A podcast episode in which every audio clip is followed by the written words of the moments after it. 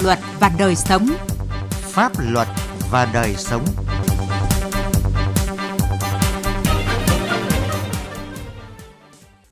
Kính chào quý vị và các bạn. Chương trình Pháp luật và đời sống hôm nay có những nội dung sau. Bắc Giang đa dạng hóa các hình thức phổ biến giáo dục pháp luật cho đoàn viên thanh niên.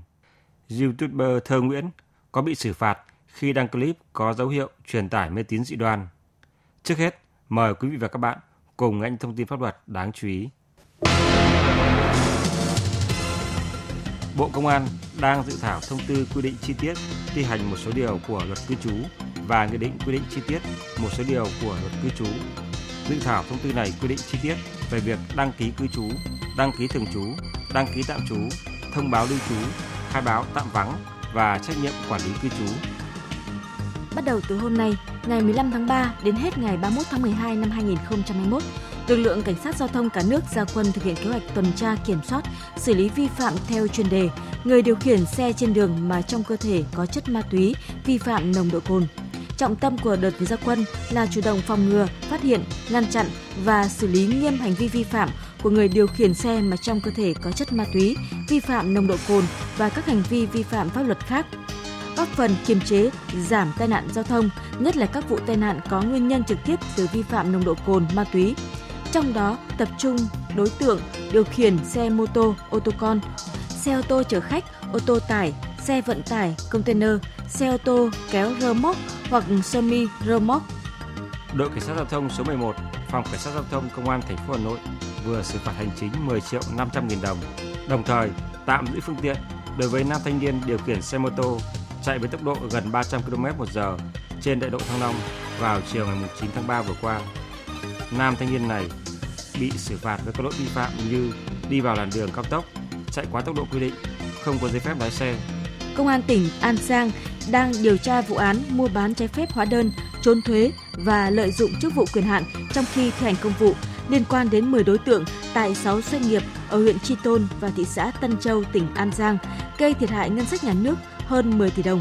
Trước đó, Công an tỉnh An Giang đã khởi tố bị can Chu Quốc Vui, Phạm Thế Hải và Nguyễn Hoàng Sơn về hành vi mua bán trái phép hóa đơn, trốn thuế. Mở rộng điều tra vụ án, Công an An Giang khởi tố bổ sung 7 bị can liên quan đến các đối tượng Vui, Hải, Sơn.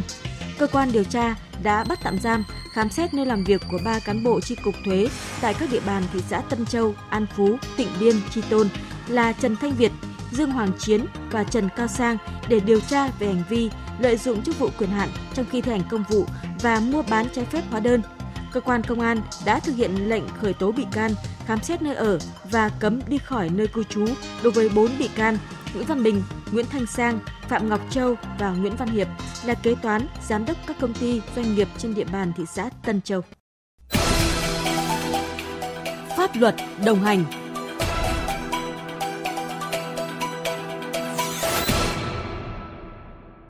Thưa quý vị và các bạn, thời gian qua, các cấp bộ đoàn ở tỉnh Bắc Giang chú trọng thực hiện công tác phổ biến giáo dục pháp luật cho đoàn viên thanh niên với nhiều cách làm hay, sáng tạo. Nhờ đó đã góp phần nâng cao hiểu biết, ý thức chấp hành pháp luật trong đoàn viên thanh niên, ngăn chặn những hành vi vi phạm pháp luật và tệ nạn xã hội, giữ gìn trật tự an toàn xã hội ở địa phương. Bài viết Bắc Giang đa dạng hóa các hình thức phổ biến giáo dục pháp luật cho đoàn viên thanh niên của phóng viên Quang Chính. Nhằm tuyên truyền phổ biến giáo dục pháp luật trong trường học, mới đây Liên tri đoàn Viện Kiểm sát, Tòa án, Thi hành án dân sự huyện Việt Yên phối hợp với huyện đoàn Việt Yên và tri đoàn trường Trung học phổ thông Việt Yên 1 tổ chức cho các em học sinh tham dự phiên tòa xét xử vụ án Lương Văn An và Trần Đức Lương phạm tội cướp giật tài sản tại trụ sở Tòa án nhân dân huyện. Theo cáo trạng, khoảng 20 giờ ngày 10 tháng 10 năm 2020, tại khu vực cổng công ty BNG ở khu công nghiệp Quang Châu, huyện Việt Yên, Lương Văn An sinh năm 1997, trú tại thôn Đông La, xã Quế Nham, huyện Tân Điên, tỉnh Bắc Giang và Trần Đức Lương, sinh năm 1988, trú tại thôn Bình Minh, xã Quế Nham đã thực hiện hành vi cướp giật một chiếc điện thoại di động có giá trị 700.000 đồng của chị Vi Thị Thắm, sinh năm 1997, trú tại xã Hồng Giang, huyện Lục Ngạn, tỉnh Bắc Giang. Tại phiên tòa, hội đồng xét xử đã phân tích đánh giá nội dung vụ án, xác định tính chất, mức độ của hành vi phạm tội, nguyên nhân, điều kiện phạm tội, sau khi xem xét nhân thân và các tình tiết tăng nặng giảm nhẹ trách nhiệm hình sự của các bị cáo, hội đồng xét xử tuyên phạt bị cáo Lương Văn An 3 năm 6 tháng tù và Trần Đức Lương 3 năm 3 tháng tù về tội cướp giật tài sản. Em Thân Thanh Tú, học sinh lớp 11A4, trường Trung học phổ thông Việt Yên 1 chia sẻ, được trực tiếp tham dự phiên tòa giúp các học sinh hiểu hơn về kiến thức pháp luật, từ đó tránh những hành vi việc làm sai trái. Chương trình góc nhìn chân thật thì bọn em có thể nhận thức được nhiều hơn về pháp luật, hiểu rõ hơn và có thể chứng kiến được những cái tình huống thực tế và áp dụng ngay vào đời sống của mình ạ. Có thể tuyên truyền với gia đình và các bạn bè xung quanh ạ. Chương trình góc nhìn chân thật nó có ý nghĩa rất lớn đối với các bạn học sinh. Các bạn ấy có thể uh, trực tiếp tham gia một phiên tòa, có thể nhìn thấy một cái cách chân thực nhất về tội phạm, cách xử án và có thể biết được uh, những cái quy định về pháp luật. Em Nguyễn Thanh Tuấn, học sinh lớp 11A4, trường Trung học phổ thông Việt Yên 1 cho biết, sau khi tham dự phiên tòa, mỗi học sinh trong lớp đều viết bài thu hoạch, nhận định về hành vi vi phạm pháp luật của bị cáo, suy nghĩ của bản thân trong việc rèn luyện, tu dưỡng đạo đức để phấn đấu trở thành công dân có ích cho xã hội. Khi được tham dự một cái phiên tòa rất là thực như vậy, em được nâng cao rất nhiều hiểu biết về pháp luật Việt Nam. Ví dụ như là về vấn đề trộm cắp thì em có thể biết được tùy bản án với từng mức độ trộm cắp và mức độ nghiêm trọng và hậu quả khi mà dính đến những cái việc trộm cắp như vậy. Từ đó thì em có thể tuyên truyền cho mọi người, hàng xóm, bạn bè xung quanh em để chấp hành nghiêm các quy định của pháp luật. Nhằm đa dạng hóa các hình thức tuyên truyền phổ biến giáo dục pháp luật cho đoàn viên thanh niên, từ tháng 9 năm 2018, tỉnh đoàn Bắc Giang phối hợp với Sở Giáo dục và Đào tạo, Tòa án nhân dân tỉnh Bắc Giang tổ chức chương trình Góc nhìn chân thực, thức tỉnh tương lai. Chương trình được tổ chức dành cho đoàn viên thanh niên là học sinh phổ thông trung học tham dự các phiên tòa do Tòa án dân tỉnh, Tòa án nhân dân các huyện, thành phố xét xử thanh niên phạm các tội danh trộm cắp tài sản, cố ý gây thương tích, buôn bán tàng trữ ma túy, xâm hại tình dục, buôn bán người, vi phạm luật giao thông đường bộ gây hậu quả nghiêm trọng.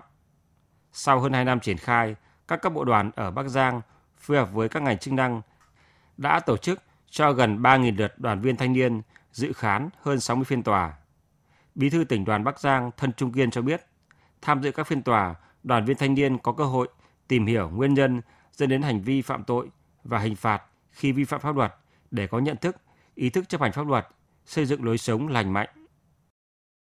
Thông qua những cái hoạt động sáng tạo, trải nghiệm thực tiễn qua cái việc mà tuyên truyền giáo dục phổ biến pháp luật như vậy thì giúp các bạn đoàn viên thanh niên hiểu rõ hơn và dễ tiếp cận hơn đối với cả những cái quy định của pháp luật trải nghiệm thực tiễn bằng những cái tình huống thực tế như vậy thì những cái quy định của pháp luật đến với cả các bạn để các bạn tiếp cận một cách dễ dàng hơn thay vì chúng ta giảng cho các bạn về những cái quy định của pháp luật theo cái cách truyền thống khô cứng. Việc tỉnh đoàn Bắc Giang phối hợp tổ chức cho đoàn viên thanh niên và các học sinh tham dự các phiên tòa đã giúp cho công tác tuyên truyền giáo dục pháp luật thực tiễn, góp phần giáo dục đạo đức lối sống văn hóa cho thanh niên. Đồng thời, thông qua vai trò của tổ chức đoàn, đồng hành hỗ trợ thanh niên trang bị kiến thức xã hội, nâng cao hiểu biết pháp luật, phòng tránh vi phạm pháp luật.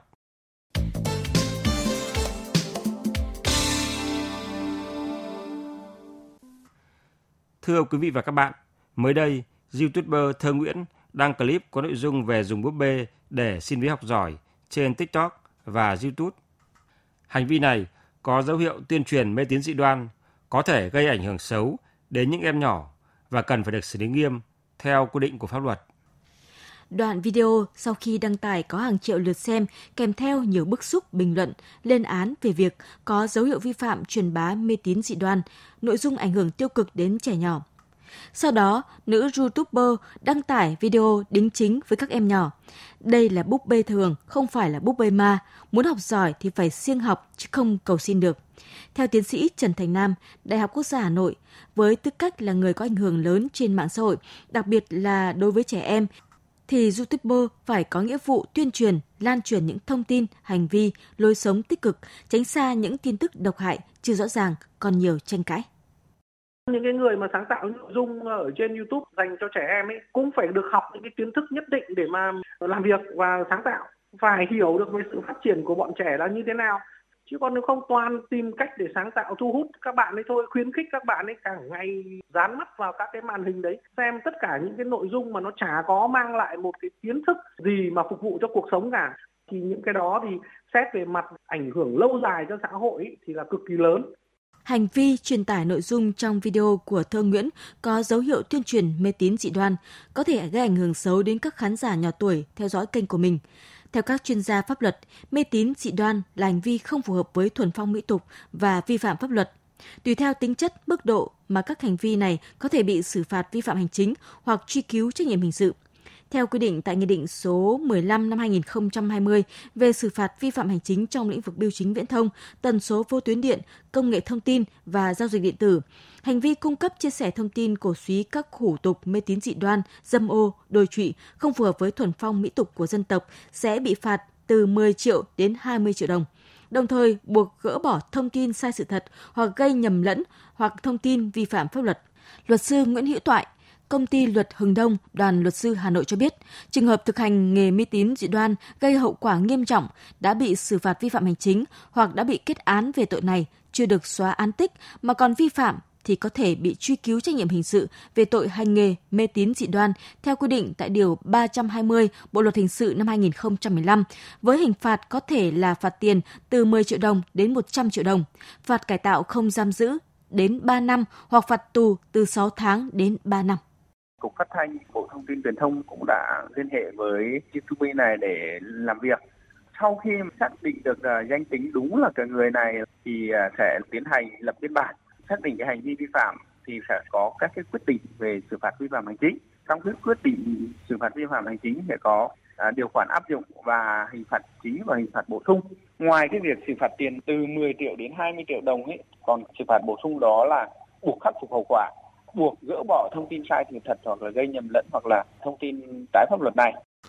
Bên cạnh việc ngăn chặn bằng quy định pháp luật cũng cần phải phối hợp với các biện pháp khác như sử dụng công nghệ trí tuệ thông minh, nhân tạo để sàng lọc các thông tin rác không phù hợp, phối hợp với các đơn vị chủ quản của mạng xã hội, kênh thông tin để xử lý, khóa kênh đăng tải các nội dung không phù hợp.